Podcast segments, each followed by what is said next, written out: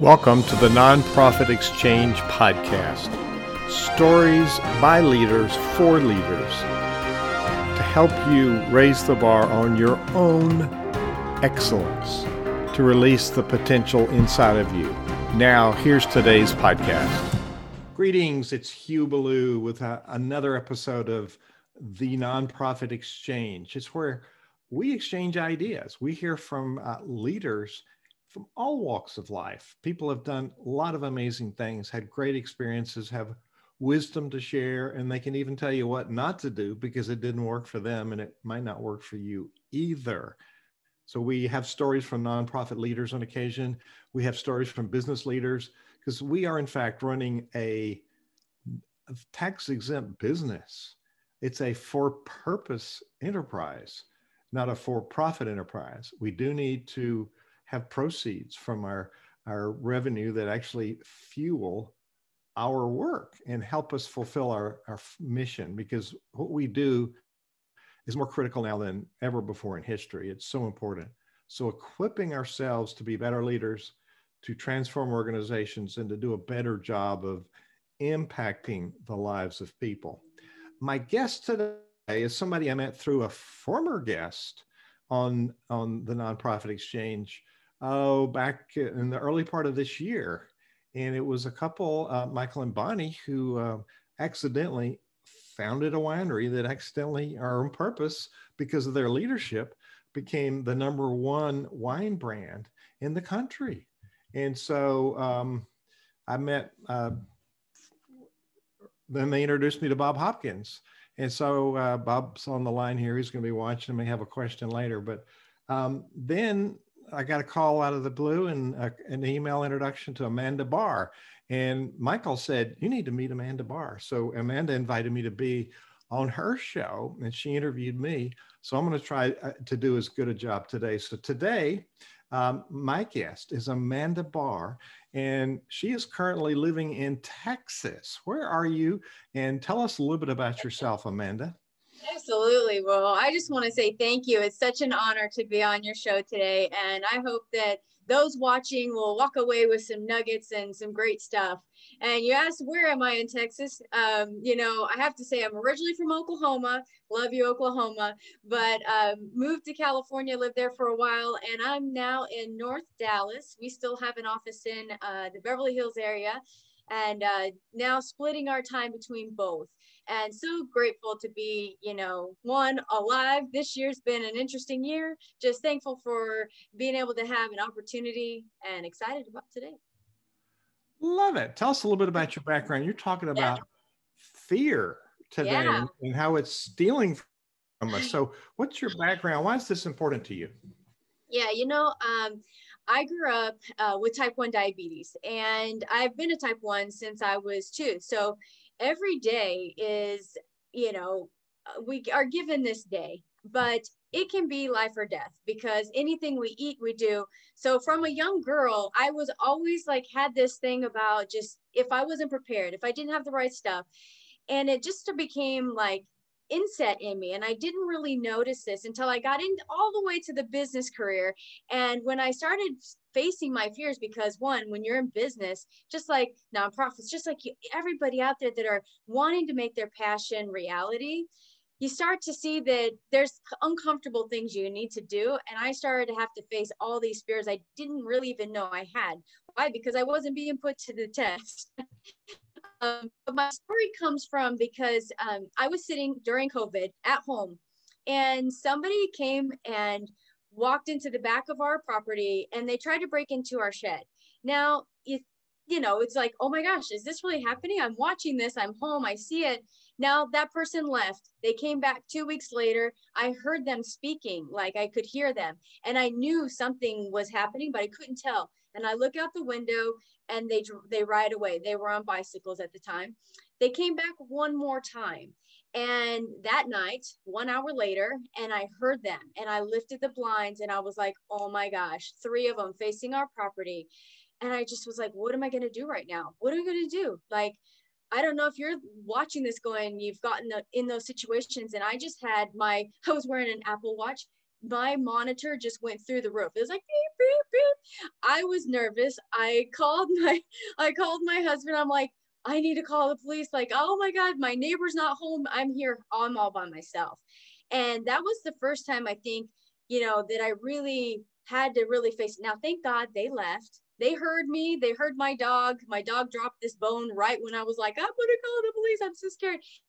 And, and what was interesting about it is obviously I was fine and nothing happened. But what came from that is I kept asking, like, why did it happen to me? And this is maybe something that you watching today can think about. Like when you things in your life happen, like why is it happening why am i going through this why am i facing this challenge why am i what am i supposed to get from this what am i supposed to learn and all i could keep thinking about was your fear is stealing from yourself now i'm going to say it again your fear is stealing from yourself because came to potentially steal i don't know if they were coming to our place or somebody else's place but they were coming there to steal but my fear had been for years things like god gave me you will tons of gifts. We have everything we need, but sometimes we hold ourselves back.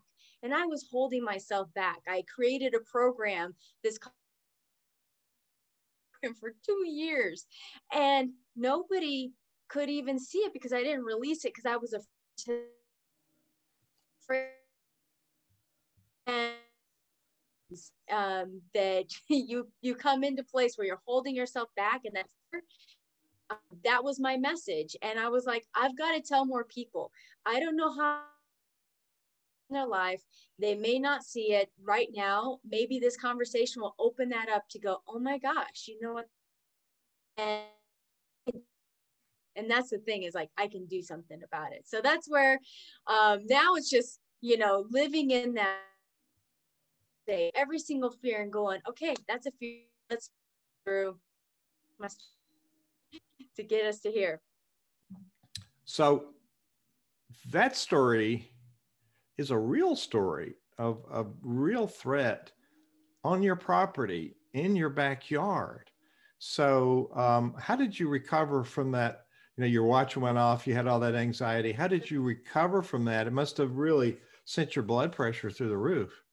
Well, I think that the the soul searching part of it was um, you know, from there and in business, I want to keep this in line because when one thing happens and we get scared, sometimes other things also happen. So what happened right after was I was afraid to leave. I was afraid to walk. I, I live, and you know, just a couple blocks from the office. I was afraid to walk by myself to the office. I was afraid to walk home.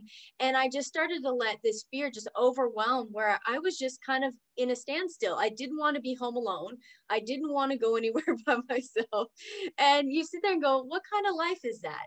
I am here to make great things happen in this world. Why the heck am I letting myself just get scared?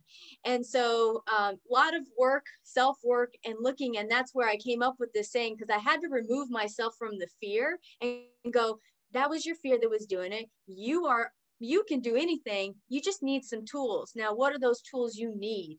And that's where i came up with my three steps to overcome fear and how can you solve any problem no matter what you're facing. Why? Because i was at a desperate point of life going I got to get something happening because I'm holding myself back. And unfortunately, I'm I'm also hurting the people that could be taking my programs, could be working with me, could be doing more because I'm not sharing. I'm not out there telling this story. And so this is my give back. so talk about that three step. I, I, that sounds fascinating. Is that in a program you deliver? Talk about that a little bit. You know it's kind of incorporated into all the things we do but that first step is just acknowledging. I think sometimes with fear um, we want to look like we've got everything all together like how you doing today? I'm good. Um, and it may not be a good day uh, and we're always trying to you know say that everything's doing good i'm good but really saying no you know right now i'm super scared of this and acknowledging it because when you do that there's something special that happens inside of us that we kind of release that especially if we say it to ourselves but we say it to somebody else.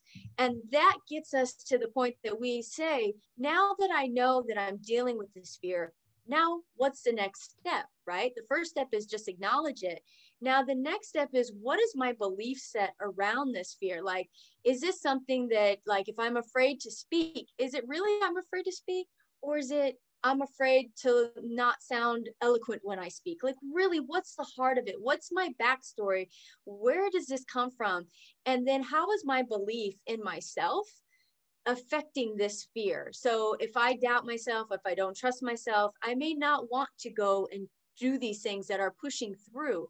So, how can I trust myself? How can I bring two solutions to the problem, at least? you know somebody said i did this once and they said but there's way more than two solutions to a problem it's like yeah there's a lot of solutions to a lot of the problems we face and sometimes we're just stuck in the problem and we're not looking at it but if we see we're coming from a problem we're in a problem or we're going to a problem then the problems don't really matter now it's just how do i want to live my life and how do i just solve them one problem at a time or if i need to solve a few what do i need to do what's my next best step and that leads to the third step, which is taking that action that produces results. Because it's one thing to acknowledge it and know that your belief is maybe um, leading to fear, but if I can believe in myself and I can do something about it, now that fear, I'm like, I'm, it's like being in the battle ring with yourself. And you got your fear and you, and who's going to win today, right? And if we're both, you know, are you going to let the fear? Sometimes we let the fear just beat us up and then we walk out of the ring and we leave. Or we can step back into that ring and it's like the underdog and it's like no i'm going to come up from the, the depths and i'm going to take this on. And then what happens when you break through that fear? Usually you feel super excited. There's this like I can do anything. And, and it just transforms us from the inside out when we accomplish things that we were uh, essentially afraid of going in and we didn't know. And now we can go farther. Whoa. I if if I have a down day, I want to call you for a supercharge. this is an attitude adjustment, which really we're responsible for our own attitude adjustment. So it's uh, so summarize those three points again. Just list the three points so acknowledgement and then our belief in ourself. And then the next one is action. If we don't take action nothing's going to happen. Don't just keep griping about it. Do something.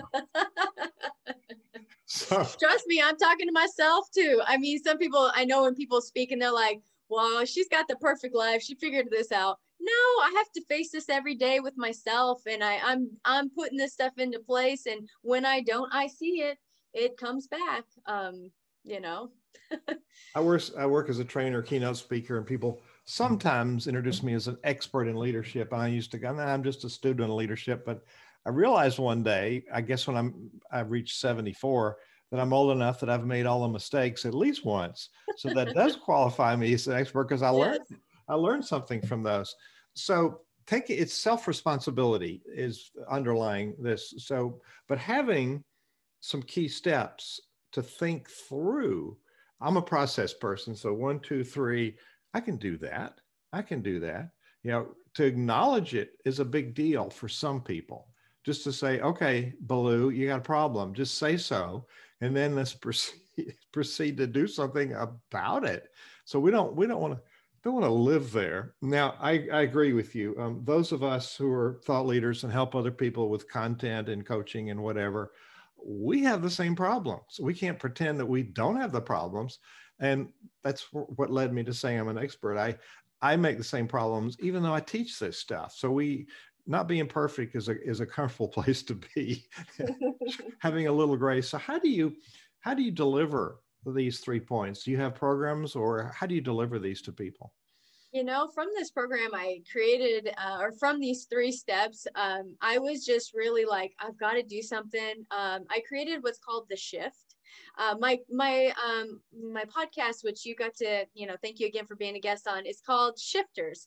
Now i created this the name shifters actually in february before all the covid fun happened and we got into this situation and the shifters for me was you know sometimes we feel like we've got to be at a certain level to do things and and this was before my whole fear issue but i already was in line and i think that that shifting of things is sometimes we don't have to change everything about our life or change everything about what we, we're doing. It might just be simple little shifts that might just get us to that next step, might get that project done, might do something. If I'm facing that one fear that's just holding me back, like that's the shift. So I call it Shift 100, 100 days to shift. We talk about these three pieces. How do you get them moving forward? It's a weekly session. And really, we're just diving into a goal that you really want to accomplish, something you want to do, and what's holding you back, and just being real. Like, one thing I always say is, like, when you talk to us, like, for me, I want people to feel comfortable because I think I faced almost every roadblock, every challenge, probably done everything the wrong way, like you said, to be that expert to go, yep, I can connect with you. and now how can we get you moving forward?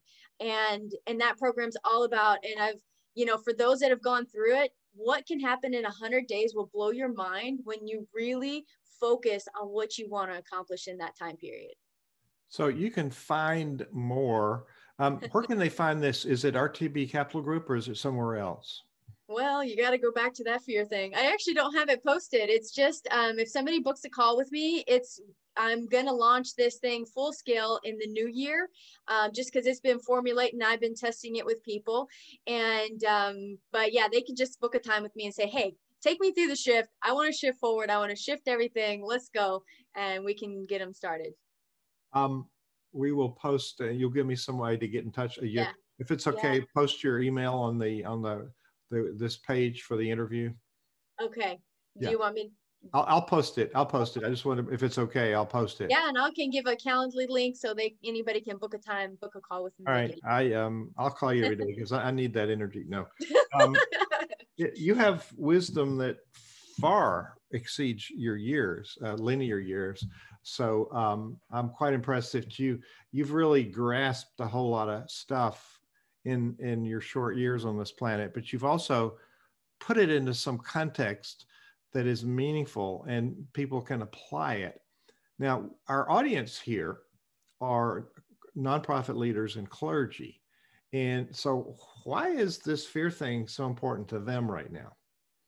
Yeah i mean i think the question comes back you know, that I would ask you, what are you afraid of right now? What are you dealing with? We all, I mean, I can lump things into a, you know, the fear could be how are we going to, you know, raise the money and how are we going to do this and how I, I can't even go into my space. I can't even open my doors to the public. And we're having to kind of shift through and find different ways to connect with people. But I don't know what those fears are for you personally, but I do know there's solutions to any fear you're facing. And I think that's one thing that everybody can walk away with, especially you that are running the nonprofits and those in the clergy, that you've got solutions now it's going well, what can I do that really is in line with my purpose, my mission? How do I get in touch with the people right now? You know, connecting with people as we were talking, just being being around people is so we we forgot and now we remember. Because now when we get to connect with people, we're like it's so special. Before we kind of let it go, it wasn't you know a big thing and i think now with everything that's happening and the fears that we're facing that now we are open to different ideas. We're open to different things. And now it's just trusting like if you try something it may not work but let's try something else if that didn't work. And let's maybe try two different things. Maybe those both will work. And so it's being open to not sit. I think one thing that for fear and for people that are in fear for myself when you fear usually one thing happens. What's that one thing that's natural? Nothing right? You sit back and do nothing. And this has been my message this year is like keep on the move. If you stop, everything stops, especially if you're running an organization. If you're the heart and soul of that thing, you've got people maybe are, that are helping you, but if you're not moving, who's moving it? Um, so I hope that might inspire you to just relight the fire and keep that keep that shit moving keep it moving so so fear one acronym of fear is false evidence appearing real. And then i remember a famous president uh, roosevelt i believe was said all we have to fear is fear itself.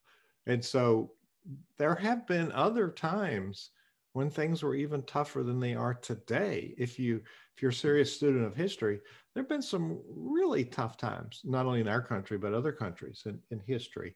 Now that doesn't minimize the the problems we're having today.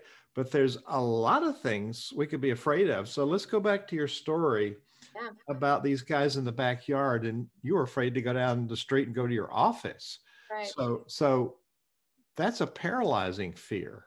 So mm-hmm. we can manufacture a whole lot of things to be afraid of. Now, I don't think we're saying that we take caution away. People need to be cautious right. About a number of a number of things today, and the, this virus is certainly at the top of everybody's list. Um, so, so you primarily your your podcast. Tell us again what the name of the podcast is. It's called Shifters: Entrepreneurs on the Move. Yeah, I put that in my calendar and I forgot what it was all about. And I looked at it. I said, "What is this?" so shift happens it, whether you make it or not but if you can't shift with what's going on in the culture and how i remember um, not too long ago we used to uh, drive up to the airport park the car run in the gate and get you know run into the front door and get in the gate and get on the plane.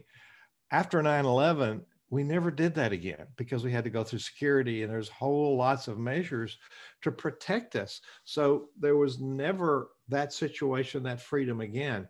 Now with this current crisis with covid things will never go back to normal and we are reinventing what life is going to be like and i see a whole lot of leaders stepping up to the challenge and really creating effective systems now I, I wish we didn't have this, but it's helping us cleanse our systems, be more efficient, and and be more uh, appropriate with how we use the resources that, that God's given us.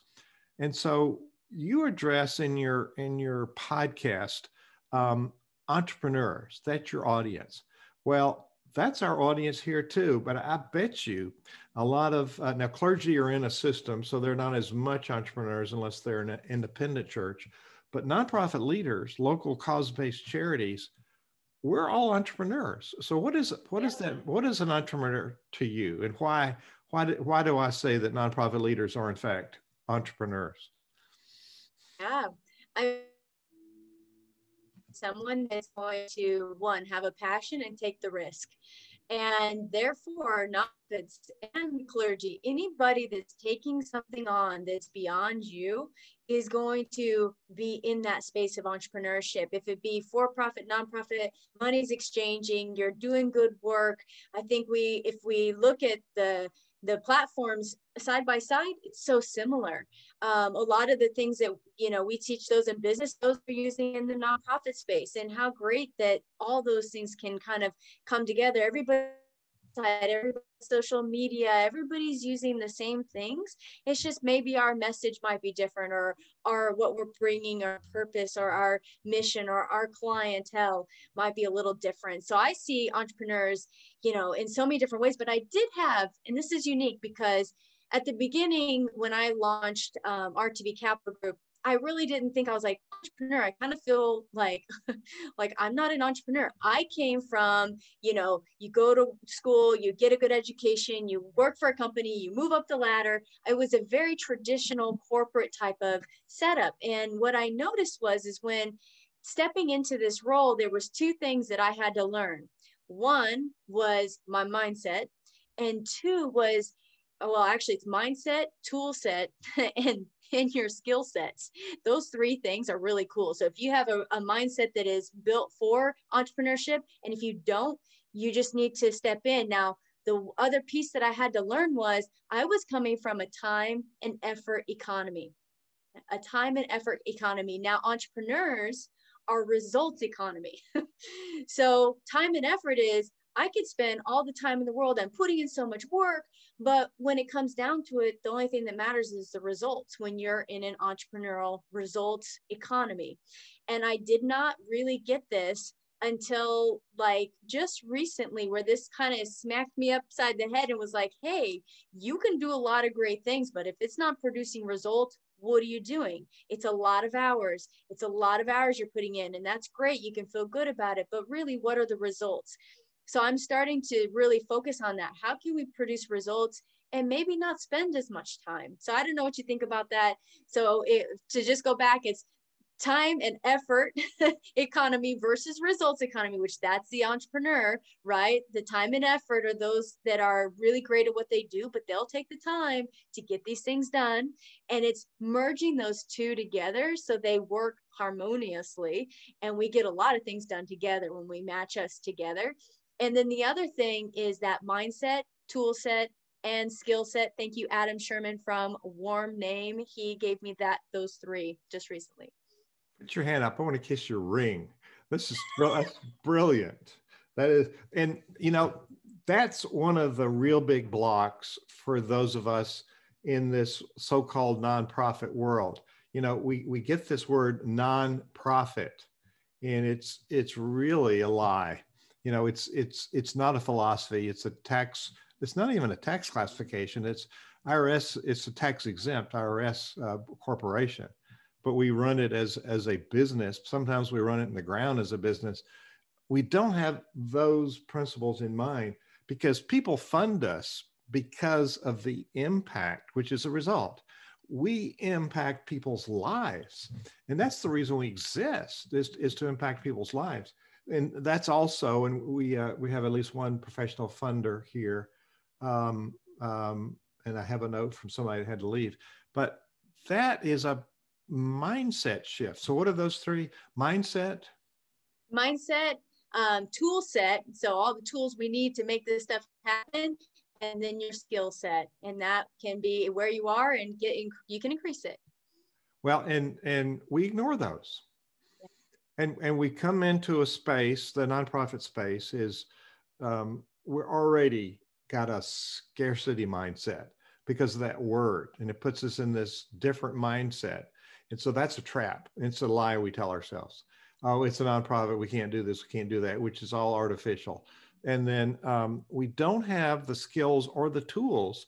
As a matter of fact we've inherited some tools that are not high functioning tools in the standard board meeting and that's not b-o-r-e-d it could be b-o-r-e-d the board meeting and and and the systems that we're inherit when we go into a nonprofit or we start our own and we we bring in other broken systems and bring in people that were in those broken systems when in fact right now the shift we need to make is to not a new normal there's no more normal maybe a new radical we need to do things right. very lean and very uh, resource resource oriented so we people entrust us with their funds to create a difference in the lives of other people. It's like not return on investment, it's return on life, ROL.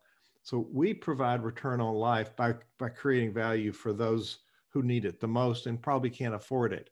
Most of them, that's why we exist. So for us as entrepreneurs working in this social benefit space to realize those things, um, that's a key point of this whole interview. We're talking about fear, but it's really a mindset shift. All of it's a mindset shift. Talk about that just a minute. Yeah, you know, the mindset is that's been where I've been working on myself. And I think this is, um, you know, if we have that mindset of, like you said, scarcity, I did not notice, and this is acknowledgement, right? I did not notice when I came into the entrepreneurial space. I actually came in with scarcity. I, it wasn't abundance for me. It was like, I gotta, you know, how can I get this done, and how many people, and and you start to lose really like that passion for what you're doing when you're just trying to make things work and you're and it's not working and it's frustrating and then we go back to that time and effort like i'm putting so much time and nothing's happening but going back to the very beginning which is our mindset how transformative that can be if I just come into this situation of like, I'm coming from abundance. I know what I have. We have all the answers inside of us. We're looking for approval. We're looking for other people to acknowledge, but we really you know we are creatures of incredible we're incredible. We know everything we should be doing and if we don't we're not alone. And i think sometimes we feel like we're so alone um, when it comes to running a business running a nonprofit. We like oh, nobody understands me. I'm all here. Like i'm just going through this. So my one thing is the mindset is transforming that mindset. And there's a whole bunch of different books and things out there but really it's that what do i want to create and believing in ourselves believing in what we can do, trusting ourselves. One thing I've had issues with is trusting others, but then I found out that it wasn't really me trusting others, it was really me trusting myself. Trusting myself and do these things that I can do it. Um, you know, my I'm a Gemini, so I'm a talker, and talking and communication is just part of my world. But I talked about a marathon. I ran two marathons. I talked about it for two years. Now, honestly, I could have ran the marathon like six months after I said I was going to do it, but I waited, right, and talked about it. So sometimes this mindset of like, I can do it, our timing is different. But when we believe and we have that mindset, and then we are coming from this place that I can do anything, just what do I need? What's the next best step? You don't have to accomplish all the steps at once. That was my thing. I can start a project and it's like, oh my God, I got all these ideas and they all come and there's 10,000 ideas and it's like, okay, I don't know where to start. and then we stop. So um, I'm throwing a lot at you, but you know, I'm just hoping that this can help somebody that's going through and you're struggling with these things of this mindset and where you start from is the key. If you can harness in that you can do anything, that great things can happen. It doesn't have to be hard. We I grew up with like you got to work hard to make money kind of concept.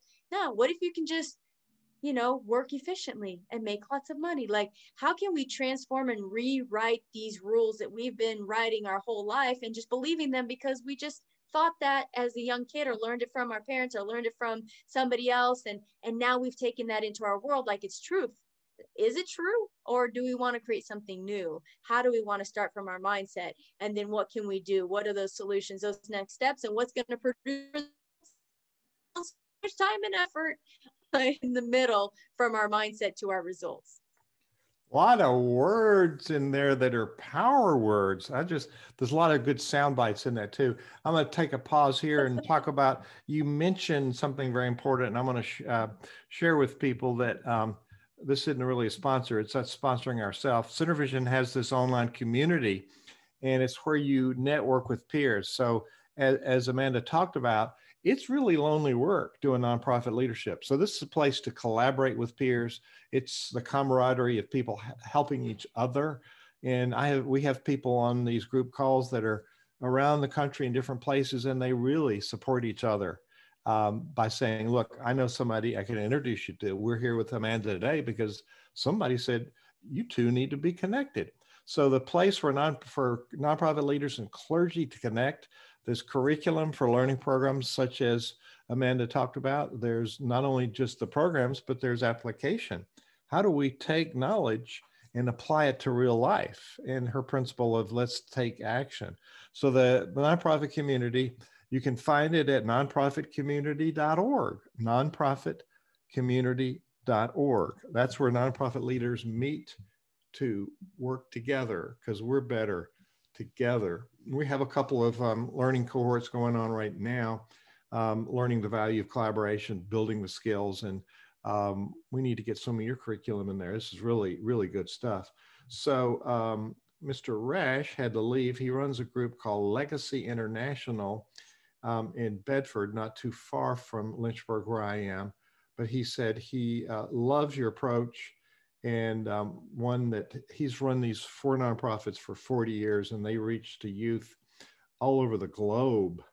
And um, the uh, one of the focusing on fear of the other we're, we're afraid of others who are different and of us. So the he has a global uh, youth village and has lots of programs and uh, many are teaching and many of the programs teach teach leadership but teach entrepreneurship and uh, a universal values approach. So he had to leave because he had a meeting with somebody in a whole different t- uh, time zone.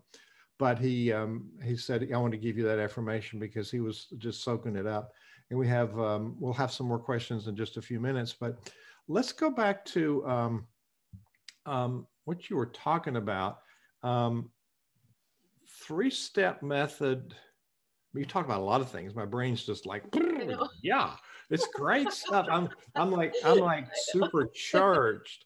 Um, um, I knew you were good. I didn't know you're going to blow it out of the park ballpark here. So how do you know the stuff works?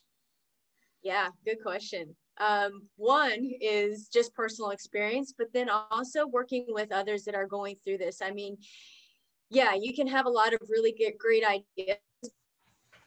You test them unless you're putting them into practice. You don't really know if it's going to work.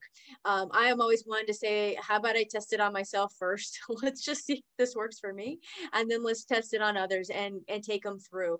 So, for example, like the shift, um, just working with a few people, a handful of people on this, it just was so exciting to me. And it's like when you can do this, I think that one thing for those that are in the nonprofit space, if you are looking at new ideas, um, this is something you can apply to is like create the create it and then test it because sometimes we get afraid to launch something that we don't know if it's going to work and we're going to spend a lot of money we're not sure don't try to figure it all out. Just get it into little components and test people through it and then see how can i make it better? Ask those questions. How do i make it better? And um, we've done this on different courses. I've got a, a podcasting course that's come out. We tested this probably with four or five different groups um, put it together as we were going. And it was just so much fun to be able to do it that way because when you're talking to people, they're going to tell you what problems, what they like, what they don't like, and it's listening. That's the other thing I've learned a lot in this, um, you know, kind of weaving in the fear and things. If I listen and really understand what's happening, you can hear, you can hear what's happening. You can hear the problems. You can hear the things that are going on, and then you're more open to ask, like, how can I help you? How can I bring this to you? What can i do? I know my my organization does this but what can i do for you and who can i connect you to? Um, who do i know that i can um, take this? Now it takes the fear away from me thinking i've got to do everything for somebody. It's like no how can i just bring that next step for you? I might be with you on this journey a few steps or we might go many miles together. I don't know. Um, but we are connected right now and that's the beauty of the moment and, and um, a lot of the leaders I work with um, doubt themselves. And you, uh, we have a program that I've created called uh, Unbound Leader, unlocking your inner potential, which you didn't know about, but you just talked about. We got it inside of us, but sometimes we don't know how to unlock it. We need somebody to help us take away the blind spots. But we do have abilities within us that could be uh, unlocked, activated. So finding that and then working in a system with somebody that can help guide you, um, I think is is so important. Um, so you want to say any more about that? Are you frozen? No. There we. I think I think your signal was keeping. We are. So you said you have a program about doubt, uh, but I missed it. No, it's yeah, yeah, yeah. Maybe can you tell me again because I I'm excited to hear. Tell me, tell me more. it's the um, the uh, the internet coming and going. It's got a mind of its own today. Um, the program that I offer through SynerVision is called Unbound Leader, and it's unlocking our inner potential. So we're bound up because we don't realize we have it. We're also bound up because of our attitude um, for a lot of the things that you mentioned. So unlocking our potential is a lot bigger than than people think it is. And and nonprofit leaders do have a lot of things you just talked about, but doubt about self ability, I think, is right up there at the top. We get burned out because we overfunction, we do way too much. And sometimes that comes from a self doubt, insecurity, not feeling worthy. We have to do more and then we can't ask other people because we ought to do it ourselves when really there's a whole lot of people if you let them connect their passion to your mission they would be really happy to serve in this nonprofit that you lead. Anything about unlocking that? Anything further you want to you want to say? I mean, I definitely suggest everybody watching, if you're doubting, go go take your course because it sounds incredible. And I and I'll just back it up by saying it, you know the self-doubt this can hold us back. It's in another form it's a fear because you fear you're fearing something. If you are afraid to are doubting the ability else to do something or it's just because it's a fear of something and it's not you're not really even seeing what the root of it is. Um, if it be from you know doing your business or doing the nonprofit or doing different pieces but i just love that that you can unlock yourself. I think that that's the the beauty of this is whatever you're going through you have a way to to unlock these things. You have a way out of this. You don't have to stay that way forever. There is another way to go about it. And so thank you for sharing that. I think that that could be very valuable for those that haven't taken it take it. And um, i mean yeah unlock that, that. you do find that in the Synervision community so mm-hmm. you have a passion yeah. um, you have a passion for helping um, emerging leaders our our youth say a little bit about that yeah so um, I was a former educator. I actually have a teaching credential from K through eight. However, um, that's not what I taught when I was applying for jobs. I actually got a high school position and I was teaching the ninth and 10th graders. And those guys taught me so much about life and training and teaching. I always say, if you can keep a 14 year old entertained, we can do a lot. Like, because it was all about interaction for them. And it, and for me, the, um, the beauty of it is our youth you guys have so much you can do now. You can do so much going forward. And if you can access the power that you have inside of you at a young age and really see what's possible for your future, the things that have happened and the things in the past doesn't matter. You have today and living in that present moment and you have tomorrow to make great things happen especially if you're young you're not unstoppable you're unstoppable. You're not nothing's holding you back from doing things. So yes i'm passionate about our, our younger our younger entrepreneurs um, and our younger nonprofit leaders and those that really want to make a difference in this world. I remember looking in the mirror when i was 14 and i remember looking in the mirror today. Um, it got there kind of fast. Right Oh, I know. I'm hoping it slows down for for myself. I feel like, man, I feel I feel young, but I think there's something beautiful about that. When you feel young, even when you're aging, there's something powerful about feeling young. I feel 20 years younger than I am. I look probably about 10 years younger than I am. And you know, it's like that is so exciting. Um, to be able to to live in that space that you are young. We're young. We're just getting started. Hugh, you're just getting started. You got a lot to do. Another person just getting started is one of your neighbors. I just turned um, let him open his mic. He's uh, bob hopkins. I think you've spoken to bob who also has a passion for empowering young leaders. And there's some stories in his book uh, philanthropy misunderstood. Uh, there's one right here amit banerjee but there's uh, I think backwards here. I can't point. So Bob is um, passionate and has a track record of inspiring young leaders for I don't know how long, Bob. Uh, probably as many years as you are old. yeah, love it. Which means I'm older than you. Yeah, but only a little bit. Exactly. But I'm catching. Well, anyway, I'm catching up. But uh, you have a, a, thought or a question for Amanda Bar? She's your neighbor in oh, Texas. I know it, and I'm not sure why we haven't gotten together yet, Amanda. We talked, I think, and we're supposed to get together. Where? Why haven't we gotten together? Oh, and I'm she, back. I'm sorry. I know. I, I snuck off. So maybe start us back over, Hugh, because I didn't get to hear all of it. Okay. Okay. So anyway. Hi, um, Bob. Hi. Hi there, Amanda. Sorry that you can you hear me now? I can. I can. Sorry, my internet. I had to switch internets to get back on, so I'm back. Okay. Anyway, you're talking my my story tonight today, and I'm so happy to do it because I've just realized in just the last couple of years um, that fear is what motivates me, and um, you know, and so when you think of it, you think of it as a negative. negative, and for me, it's not. It's what really gets me out of bed in the morning because I start thinking about all the things that I've uh, committed to do and that I haven't done them yet, and so I get out of bed because I can't go back to sleep because I need to go face the the demons. Um, so I, what about fear as an as a motivator? Um, so it's for me, it's a good thing because you know what? I look back at my life and I've always been afraid. I've always been afraid of failure. I've been afraid of somebody else's failure that I'm not going to accomplish, et cetera, et cetera. But you know, if I didn't have that, uh, I don't think I'd be entertained. Fear entertains me some for some reason because it forces me to go and get out of my myself. I love that.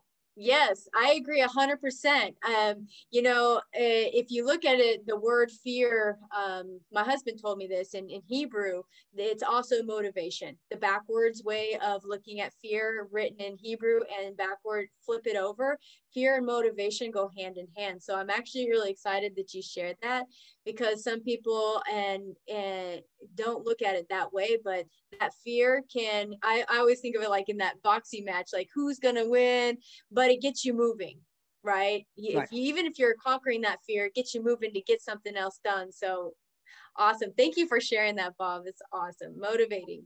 Yeah, I definitely um, want to talk to you more about this this topic and others. Want to get you in, since you're here in Dallas. I want to get you involved with our uh, youth and philanthropy conference that we're going to be having March the 6th. And Hugh is going to be our host. He already has hosted our first one, which was last June. So in March the 6th on a Saturday, we'll spend four or five hours with children on course online, virtually from around the world, talking about what they're doing to change, to be a change maker. So I want you to be part of that. I would love to. I'd be an honor to be a part.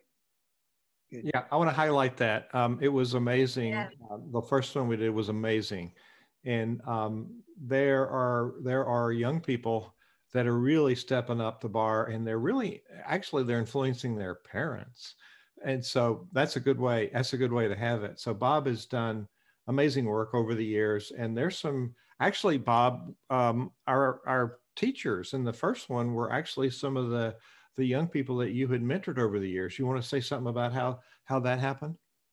Uh, yeah, you know, I don't know where from where they came, but uh, they started an organization called Paper for Water, and it was Dad and Mom who started it. Dad was half Japanese, and they uh, did it did Paper for Water by making origamis and selling them. And uh, to date, they have raised 1.7 million dollars and created 170 water wells around the world. Can you imagine that? So anyway, they were in my class when they were five and eight years old, and so we didn't help them started, but we helped them them motive, get motivated about what they're to accomplish. And of course, now they're 17 and 15 years old, and um, so they've been doing this for a lot of years, and they they just are ch- changing the, the world in countries where there is no water. It's just an amazing experience. They've been on Hugh's show. I introduced Hugh to them. They're in my book. And Amanda, I need to get you a copy of the book just so when we talk yes. about things like, like this, you know, you'll say, "Oh, I read about them." And so Bob, I'm going to interrupt you because it's a holiday purchase book, and I we will yeah. put on here where people can get it. And he's he's if you want to buy it for your local library or for your local philanthropist, you should have this. It's a coffee table book, and it's really a precious book. And he's practically giving them away so when you buy it, you should throw some extra donation into it. So I will put the information on the website. And if, pe- if people want to go to the Nonprofit Exchange, you can find out about it. But also Amit Banerjee and his brother David. Uh, we had four young people that were teaching other young people. And it was like uh, amazing. Bob has empowered uh, another whole generation. Actually, Bob, um, they start out and they're not as afraid as older people, are they? There's not this fear thing, or is there? You know, I think that we have the ability to hide fear. Um, you know, I hide it in many ways. People ask me how come I'm so calm and always so happy, and they don't know that behind that soul, I'm I'm I'm dying because I don't know that I'm going to be able to accomplish what I started. Um, but you know, that dying is a, for me, I guess, I again a motivator. So um, I think they all know fear. Uh, but you know what? Maybe they have covered it up with other words like um, motivation or something like that. Well, you know, one I told Amanda earlier on that uh, part of my career I taught middle school. Maybe I didn't tell you. I taught middle school for three years. You know, the most um, fun thing right below setting myself on fire that I've ever done. But it was very educational for me and one of the fun things I got to do was a full production of Godspell, the musical, with sixth graders. And people said to me, Well, that's hard. How did they do it? And I said, Well, I never told them it was hard. Um, and so there was sort of this adventurous uh, free spirit.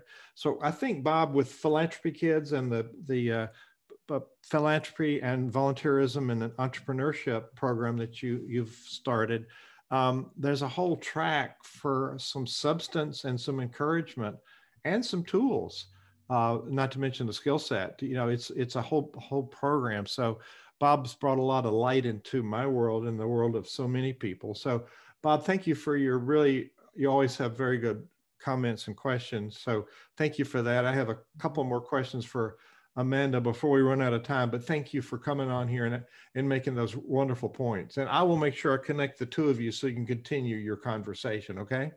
Yeah. Yes. Yeah. Thanks, Bob. Yes, ma'am. so Amanda, we got a couple more questions. Yeah. Then we're gonna. The clock is not our friend when we get to this point in the interview.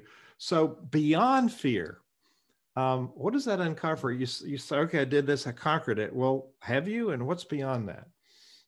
Yeah. So, you know, when it comes to fear, I always like to say what it what's beyond because when we're looking at the fears we're facing, it's right here, right now in the present, but it doesn't mean more fears won't potentially come. And I think when you go into this, like, I'm going to overcome my fear and it's just going to, like, I'm going to get to a point, it's just not going to happen anymore. Well, that's also a mindset thing. But coming into it, going, okay, so if I do have these fears, just remember that second one belief i can have a solution to any fear i face i may face fears i've never seen before i've never experienced before so when those things come and you don't know how they're going to come but they're going to come but then no have a peace and a calmness because you know that you've got something you can do. You can look at the situation, see what solutions are there, call a friend, call somebody, connect with somebody, get into that mindset of I'm not alone and how can I get through this the best and quickest way possible? And then what's my next best step? Because you can have all the great ideas in the world about how you can get through this and then you can still be in the fear going oh, I don't know how to get out. Um, but when you take that step and you have that courage then what's possible? Yeah, you're not suggesting uh, denial or ignoring it or just just put you know that's not what you're saying at all is it right no no to face it i mean we're going to face fears um, you know, if we look back at our lives, we can look at stages of our life, like when we were young kids to teenagers to young adults. We had some sometimes one fear that might have gone with us in this journey all the way up to this point. And I always like to say up till now, because it doesn't mean it has to stick with you. Um, up till now, but we will face other fears that may come like it could be like i was um, i'll just give you this story like how do we not know what we don't know? Um, i was a adventure like i wanted to ride every roller coaster do all this stuff um, but I was on a boat with my family and I ate the wrong thing and I choked and it was stuck in my throat and I didn't know what to do. And at that moment, I thought, I'm gonna die. I couldn't tell anybody, nobody knew. And somehow I like hit my chest and it came out. Now, at the time when it came out, a little bit of blood came out and then I freaked out. And so on that on that moment, I didn't expect it. I didn't know. What did we do? I probably should just calm down and stayed on the boat. But what I did, I let my fear lead me and I made my mom get me in a dinghy. We drove this boat, little boat, right? I'm breathing fine. Drive me all the way to the shore to take me to the ER to make sure I'm okay. However, on the boat, I was fine, right? And so we don't know what's gonna and now that that one incident had carteled into a whole like a whole bunch of other things started i started getting afraid of because of that one incident. Now this is where i say we don't know and what happens in the future one thing. But if we can pull that in and acknowledge it like okay that was a fear that's just what happened you chewed on something, it didn't go your way, you choked on it, you popped it out of your mouth, you were fine, you were healthy, and you move on. But I got stuck in the fear. So that's just my message that if we can look at what's beyond this, is you don't need to, you know, beat yourself up for having the fear. Don't beat yourself up. That's not going to do any good either. Just acknowledge it and say, okay, that's my fear at this moment. What can I do about it? And how do I get through? And if it happens again, then what am I not learning that I can put into put into place this time? Then maybe then will get me to the next step. Wow. Wow. You're very um, transparent and very open about talking about things like that to me, that's a very strong, positive leadership trait.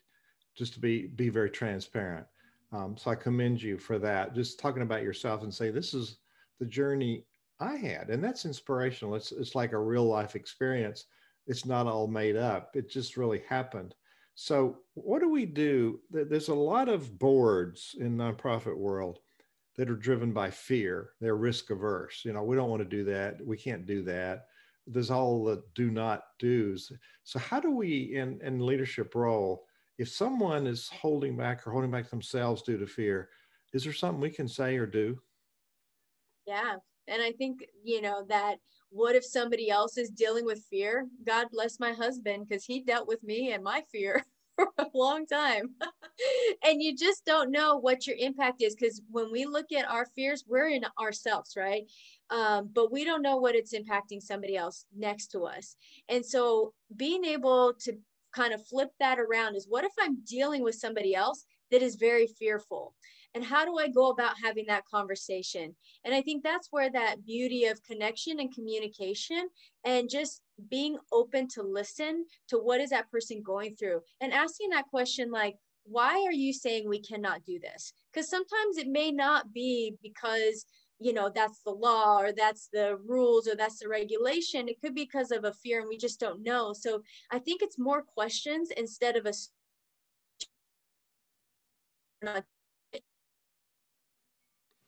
want to do it. That's why we're not doing it. But there could be something we just don't know or don't see. And we won't know until we have that conversation of asking, like, what is going on? What what what can we do about it? What if there's another way? And i think those conversations need to be had especially if you feel like i can't do anything that we want to do with our organization um, and who and how can we ask everybody around the group and then maybe even have a time that you just talk about fears? Like what are we all afraid of?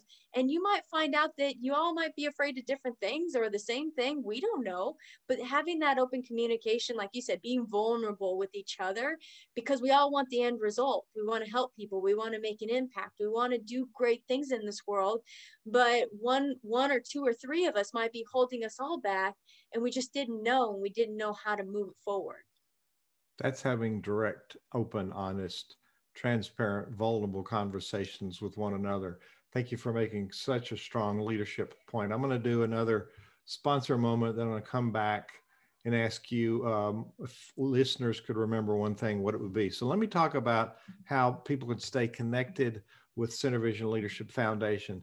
You can grab your smartphone and you can send a text to 64600 that's just five digits, 64600. And in the message part, you put three letters, LDR. Very contracted leader, LDR. Send that to 64600 and you'll get our easy card. It's a virtual card. It's like a little website. So everything that you need to have about SynerVision is in the palm of your hand. So uh, we can stay in touch with email or text right there. You have a button to push to text or email or call me. Go to our website, learn about the community. And actually, if you go down here, there's nonprofit exchange videos. And if you look at the nonprofit exchange, is fear stealing from you? And right there, there's the video of, of me showing you the video of the, of the of the easy card. So it's an easy card. You can have this, and your board can have it, and you can remind them with a text the day before. Don't forget we've got a board meeting and here's what we're going to talk about. So we can stay in touch in this digital era with your donors, with your volunteers, with your board. It's a super engagement tool. Amanda Bar, you've just uh, raised the bar, so to speak, on on this show and and the power of what uh, we can share with each other. So, what do you want people to remember, and what do you want them to do? Yeah, you know, I'm going to tell a story. And this story comes from a story of Rick Thompson. He wrote the book, The Quantum Mindset in a Nutshell. And I would highly suggest anybody, you know, take take a look at it. He tells this story that um the when some this gentleman he gets to heaven and there's this big golden box and it's huge and it's beautiful and he asks like what's in the box and it has his name on it and he's like what's in the box and he and, and he goes well we usually we don't show anybody what's in the box and he's like but today i'm going to show you what's in the box and so he opens the box and it was all the gifts all the answers, all the solutions, all the tools, everything he needed in life to make all of his dreams and everything he wanted to happen. And the message is you have that inside of you already. And if that means you need to work with SynerVision or other professionals to help you unlock those things to open that golden box that is yours already, you just don't see it or don't know it's there. It's for you, and you have a passion, and that's your passion. And don't let fear hold you back from it. Use those tools in your golden box and make great things happen in this world. Amanda Bar, thank you so much for sharing. I'll put her email contact in the uh, on the podcast notes so you can contact her. She's got a lot to share. Thank you for sharing with our our listeners on the nonprofit exchange. Uh, it's been a pleasure. Thank you so much, Hugh, for this opportunity.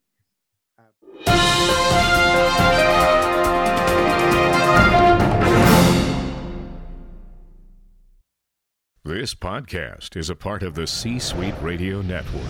For more top business podcasts, visit c-suiteradio.com.